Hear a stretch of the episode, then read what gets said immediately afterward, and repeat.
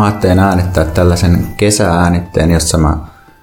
käyn vähän läpi tätä tällä hetkellä käynnissä olevaa hallituskriisiä ja sehän on tyypillistä, että silloin kun tekee tämmöisen ajankohtaisen hallituskriisiäänitteen, niin se vanhenee noin vuorokaudessa. tänäänkin tota,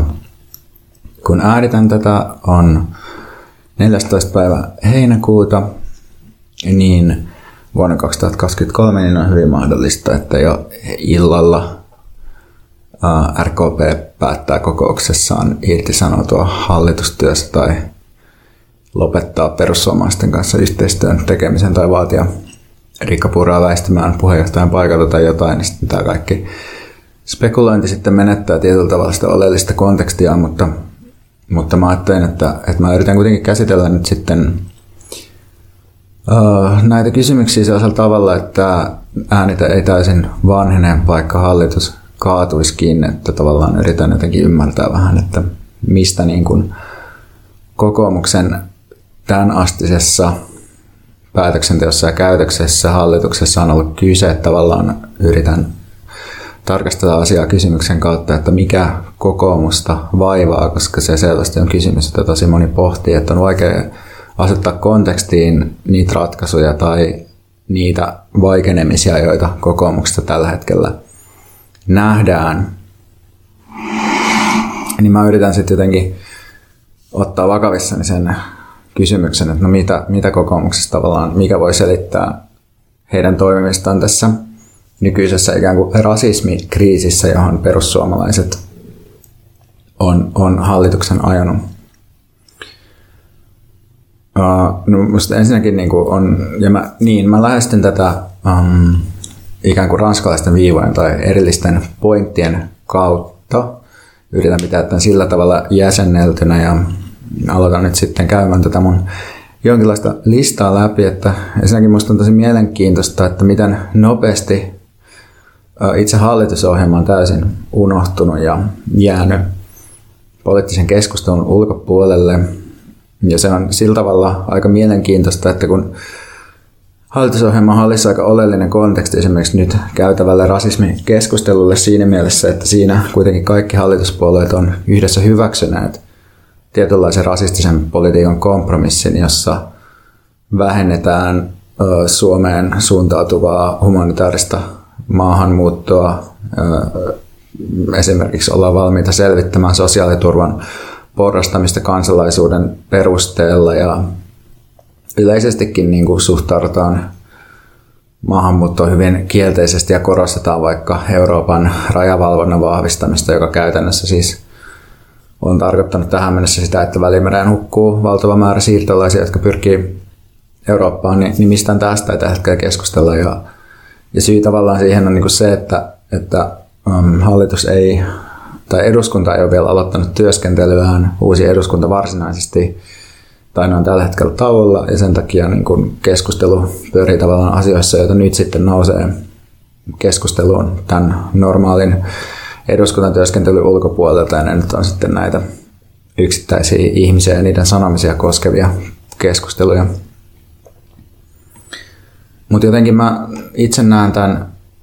tämän tilanteen sillä tavalla, että, että kokoomus haluaisi kovasti tehdä päätöksiä ja ikään kuin hallinnoida, hallinnoida kitkattomasti, toteuttaa hallitusohjelmaa enemmistöhallituksella, mutta kokoomuksen kannatukselta on käytännössä yhtä suuri päähallituskumppani perussuomalaiset taas on luonteeltaan täysin erilainen puolue siinä mielessä, että niillä hallituskausi on aina käynnissä mediassa. Perussuomalaiset on hereillä silloin, kun muut nukkuu. Ja kokoomus ei pääse niin kuin, tekemään politiikkaansa rauhassa,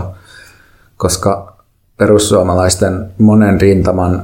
ammattisekoilijat riehuu netissä ja perussuomalaiset elää kohuista siinä, missä muut puoluesihteerit yrittää pitää jotenkin puolueen ohjelmatyötä käynnissä ja toimia esimiehenä puoluetoimistolle ja tavata piirijärjestöjä, niin tota, perussuomalaisten puoluesihteeri kirjoittelee salaliittohuorosia blogiteksejä ja poistelee niitä heti, jos tota, niistä uutisoidaan tai on jotenkin käy selvästi niin kovilla kierroksilla, että minkälaisia jarruja ei ole mahdollista asettaa. Ja tässähän on jotain samaa kuin siinä, että miten vaikka Donald Trump on tehnyt politiikkaa, mihin amerikkalaiset politiikan kommentaattorit on kiinnittänyt huomiota uh, Trumpin presidenttikauden alusta saakka, että Trumpin presidentin kampanja ei koskaan päättynyt, vaan se kampanja aina, eikä se tavoittele ää, niin kuin tämmöisten valtionhoitajapuolueiden tapaan pelkästään laskelmoituu vaalimenestystä, johon ikään kuin laitetaan ne panokset, vaan ideana on pitää ihmisten tietyt tunneanturit ja vaistot viritettyinä koko ajan. Ja nimenomaan suhteessa perussuomalaisten tällaiseen jatkuvaan niin tunnevireen ylläpitämiseen, niin kokoomus näyttää hiljaiselta ja katoavalta, koska heillä on enemmän sille, että saatiin tämmöinen iso panostus, hallitusohjelma sopu aikaan. Nyt voi vähän levätä ja lomailla ennen kuin sitten ruvetaan toteuttamaan ja tekemään sitä, niitä lakimuutoksia. Mutta sen sijaan perussuomalaisten kanssa ei voida vaan odotella, että päästään ajan leikkauksesta kiristykset läpi, vai on päädytty nyt tällaiseen kesän, kesän hornan kattilaan, eräänlaiseen välitilaan, jossa hallitusohjelmasovun jälkeen päästäänkin hikoilemaan jatkuvasti. No sitten kysymys siitä, että miksi just perussuomalaiset valittiin hallituskumppaniksi kokoomukselle, niin tässä mun mielestä pitää katsoa ehkä sellaista politiikan vähän niin kuin yleisempää tilannetta Suomessa, että kun tässä nyt oli tämä demareiden ja keskustan hallitus, jossa oli sitten mukana vähän pienempinä puolueina vihreät ja vasemmistoliitto ja sitten vielä pidempänä RKP, niin, niin tämä puolue uh, teki maltillista demaripolitiikkaa pienillä intersektionalismi-mausteilla, mutta, mutta koska meillä on niin taustalla tässä semmoista suomalaisen ja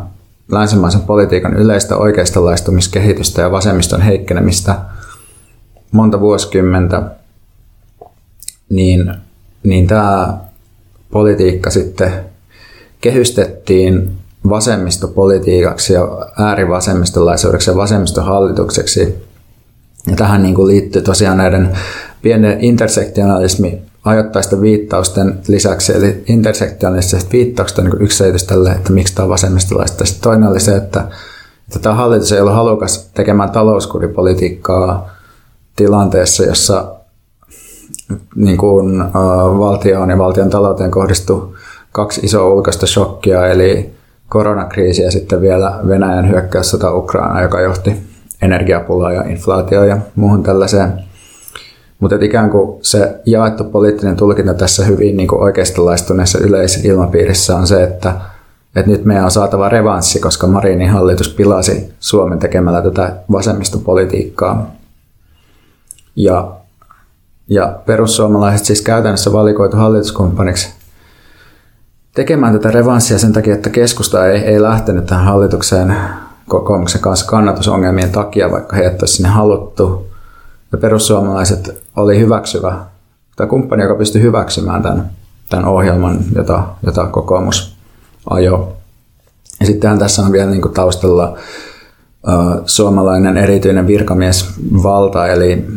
valtiovarainministeriön talousopit ja, ja niin kuin sellainen, sellaiset aika hyvällä mediatyöllä läpi ajetut leikkaus- ja sopeutuslistat, jotka sitten on otettu virkamiestyönä tehdyt listat, jotka on otettu tämmöiseksi niin kuin politiikan keskustelun taustaoletukseksi ja vaalikeskustelujen taustaoletuksiksi, niin kokoomus valitsi äärioikeiston tässä tapauksessa saadakseen sitä omaa politiikkansa eteenpäin, voidakseen toteuttaa niitä itselleen kaikkein tärkeimpiä uudistuksia, eli käytännössä julkisen talouden leikkauksia ja AY-liikkeen vallan kaventamista. Ja, ja nimenomaan tämä niin kuin liittoutuminen äärioikeiston kanssa, niin se tehtiin ihan tietoisesti. Se on ikään kuin tällainen um, jokinlainen trade-off, tai sille, että saat jotain, menetät jotakin tyyppinen valinta suomalaiselta maltilliselta oikeistolta, ja nyt sitten katsotaan, niin kuin, että mitä, mihin se johtaa mitä siitä, mitä siitä sitten käytännössä seuraa. Ja nythän sitten on käynyt niin, että, että perussuomalaisia ei tällä hetkellä kukaan oikein kontrolloi, eivät he itsekään. Ja muun muassa politiikan uutisissa tällä hetkellä kesällä lomakaudella ei ole hirveästi muuta uutisoitavaa, paitsi nyt Joe Bidenin vierailu, mutta että, että, että on niin tilaa politiikan uutisille kesällä. Ja sitten kun perussuomalaiset on tota,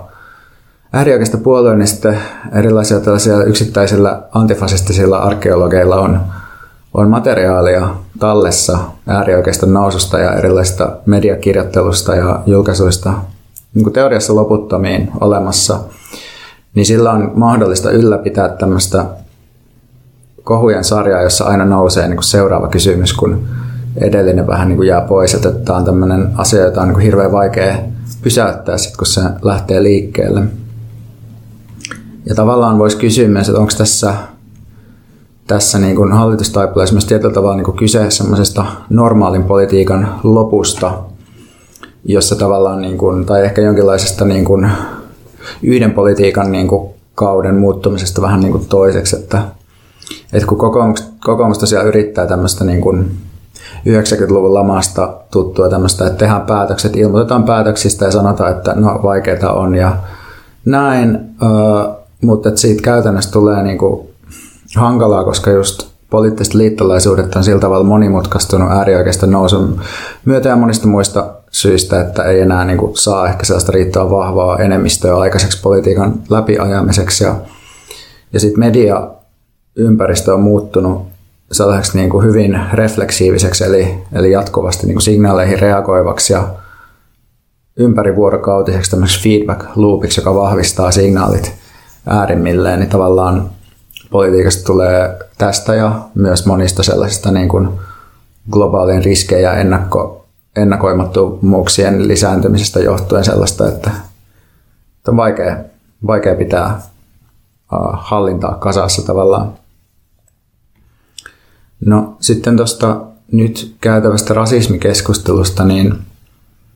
niin tavallaan ajattelen, että perussuomalaista puolueena, puolueen luonteesta ei ole tullut varsinaisesti mitään uutta ilmi tässä.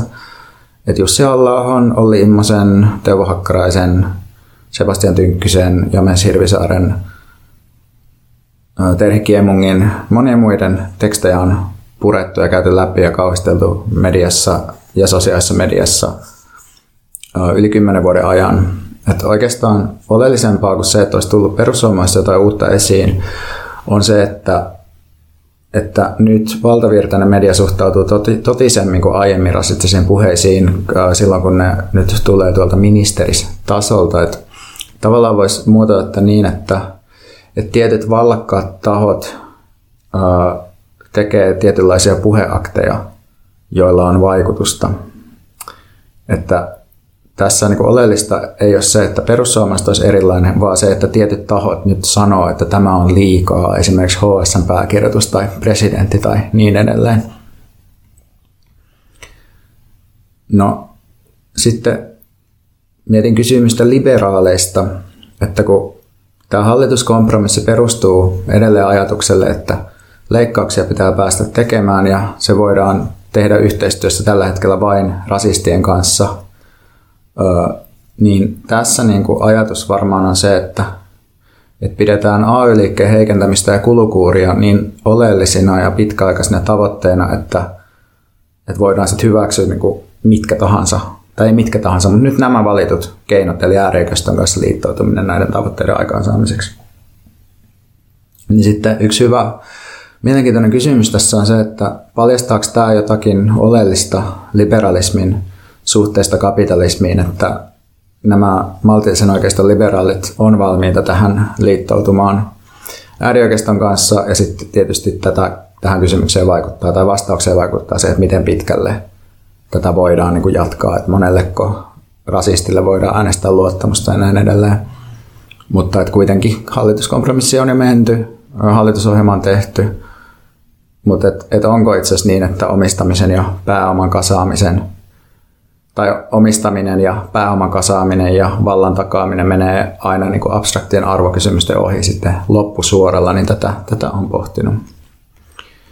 No sitten kysymys siitä, että onko perussuomalaisilla tässä strategiaa, niin mun mielestä vastaus on kyllä ja ei. Eli perussuomalaisilla on tietty strategia muuttaa Suomen maahanmuuttopolitiikkaa, luoda tilaa rasistiselle puheelle, ja he on tehokkaasti ottanut tiettyjä instituutioita haltuun tätä tehdäkseen, kuten eduskunnan puhemiehen paikan, hallintovaliokunnan puheenjohtajuuden, sisäministeriöiden. Ja perussuomalaiset myös hyväksyy ja varmaan on valmis ajamaan AY-liikkeen vallan kaventamista. Eli tässä on niin yksi, yksi reitti. Mutta sitten samalla, ja, ja strategia, mutta sitten samalla perussuomalaisilla on aina käynnissä jatkuva kampanja suhteessa establishmenttiin. Eli jatkuva antagonismi ja vihamielisyys, jossa viljellään omiin tukijoihin nähden tiettyä kieltä ja viestintää ja sitten samaan aikaan tehdään toista viestintää toisiin suuntiin. Ja tätä, tätä niin kuin, jatkuvaa kampanjaa jokainen siellä toteuttaa haluamallaan tavalla ja on aina toteuttanut. Eli kyseessä ei ole niinkään koordinoitu viestintä, vaan enemmän jonkinlainen parvimainen antagonismi ja yleinen kaunaviestintä eri medioissa. Saku Timonen esimerkiksi muotoili hyvin niin kuin Riikka Purralle tämän Riikka Purran ongelman, että kun Riikka Purra irtisanoutuu rasismista, niin sen pitää silloin kaksinainen tehtävä. Että ensinnäkin pitää vakuuttaa muille, että hän on tosissaan, mutta sitten omille tukijoille samaan aikaan, että hän ei ole tosissaan. No, sitten tota, vähän pohdintaa vastarinnan muodoista. Eli mitä, miten hallitusta voi vastustaa olettaa nyt, että hallitus ylipäätään pysyy pystyssä. Niin, niin toistaiseksi on näyttänyt siltä, että, että tämä hallituksen sisäisten ristiriitojen kiihdyttäminen toimii. Se on johtanut yhden ministerin eroon ja välien kiristymiseen hallituspuolueiden välillä. Että tällaisessa äärimmäisen medioituneessa poliittisessa ympäristössä – pelkkä keskustelu, mediakeskustelu tuntuu ratkaisevan asioita todella nopeasti, että esimerkiksi tämä Junnilan positiivinen luottamusäänestys tapahtui vain hyvin vähän aikaa ennen hänen eroamistaan, eli asiat voi kääntyä vastakohdikseen nopeasti. Uh, et tässä on tietenkin tärkeää siis huomioida se, että kokoomusta ei tietenkään kiinnosta itsessään rasismi, koska he kuitenkin hyväksytään rasistisen hallitusohjelman, vaan enemmän heitä kiinnostaa se, että joutuuko he rasismikohuissa sellaiseen julkisuuspyöritykseen, jossa esimerkiksi heidän tärkeät taustatahot, kuten elinkeinoelämä, nousis vastustamaan sitten tätä hallitusyhteistyötä. Eli yksi mahdollinen ongelma kokoomukselle ei ole niin kuin sen sijaan, että kokoomus olisi vain silleen, että ei, tämä on väärin, niin voi olla se, että että elinkeinoelämä, joka haluaa kuitenkin ajaa hallitusohjelman läpi, niin sanoo, että okei, nyt on liian kova hinta, että tässä on niin kansainvälisiä vaikutuksia, jotka voi heijastua Suomen talouskasvuun tai yritysten kannattavuuteen tai rekrytointimahdollisuuksiin tai mihin vaan. Erilaiset lakot ja mielenosoitukset varmasti tulee kysymykseen, jos jatketaan syksyn saakka, ja ne on tietysti täysin mahdollisia nyt, ja mielenosoituksia järjestetäänkin koko ajan, mutta on kuitenkin mahdollista, että tällä hetkellä pelkät hallituksen keskinäiset riidat voi kaataa sen ja siksi niitä kannattaa yrittää kiihdyttää kaikilla mahdollisilla tavoilla. Eli, eli silloin kun hallitus näyttää sisäisesti ristiriitaiselta, niin siihen kannattaa tarttua. Ja, ja tähän mun mielestä liittyy myös sellainen hauska, hauska puoli, kun ähm, joku perussuomalainen valitti siitä, että näyttää selvältä, että, että ihmiset haluaa vaan niin kuin kaataa hallituksen, niin eikä ole niin kuin aidosti kiinnostuneita näistä kysymyksistä, joita kritisoidaan, niin, niin itse, itse näen ehkä asian silleen, että molemmat voi olla samaan aikaan totta, että, että on, on valmis kaatamaan hallituksen ja haluaa, että se kaatuu, mutta myös, niin kuin, että, että, että koska vastustaa rasismia ja vastustaa ei halua niin kuin sosiaaliturvaan merkittäviä heikennyksiä, ei halua, että AY-liikkeen valta, valtaa kavennetaan, ää, ei halua ylipäätään niin kuin köyhien tai huono-osaisten ihmisten kuritusta, niin on niin kuin tosi monta eri syytä, miksi halutaan hallituksen kaatuvan, ja se voi niin kuin tavallaan kiihdyttää mitä tahansa tapaa kaataa se hallitus, koska oleellinen pointti on vaan se, että ei hyväksy sitä politiikkaa eikä hyväksy mitään sen politiikan keskeistä osaa, niin en näe tässä mitään ristiriitaa tai ongelmaa siinä, että esimerkiksi pyrkii pyrkii sitten vaikka tällaista hallituksen sisäistä ristiriitoja reittejä hallituksen kaatumiseen. Mutta joo, tällainen pohdinta, että kokoomuksella on katse pallossa ja syksyssä ja päätöksenteossa, mutta varmasti tällä hetkellä siellä ei aidosti tiedetä, että miten nämä kohut saadaan loppumaan, koska perussuomalaisille kohut on nimenomaan osa jonkinlaista normaali tilaa. Mä sanon lopuksi myös, että um, mikä meitä vaivaa on mahdollista nykyään tukea kertalahjoituksilla, pienillä kertalahjoituksilla, että jos se haluaa ruveta esimerkiksi Patreon-tilaajaksi, niin tota, um, tämmöisessä osoitteessa kun tinyurl.com kautta tue meitä, eli tinyurl.com kautta tue meitä alla, ää, niin siellä voi ostaa tällaisen kort, tällaisen digitaalisen kortin, missä me kiitetään sinua, ja se maksaa neljä euroa, ja siitä voi maksaa enemmänkin, jos haluaa, mutta mä laitan linkin tuohon kuvaukseen. Laita viestiä, jos tykkäsit tästä tai haluaisit lisää tämmöisiä ajankohtaisia politiikkakatsauksia, näitä saadaan tehdä jatkossakin, eli voit laittaa Instagramissa tai sitten mailia, mikä meitä vaivaa, gmail.com.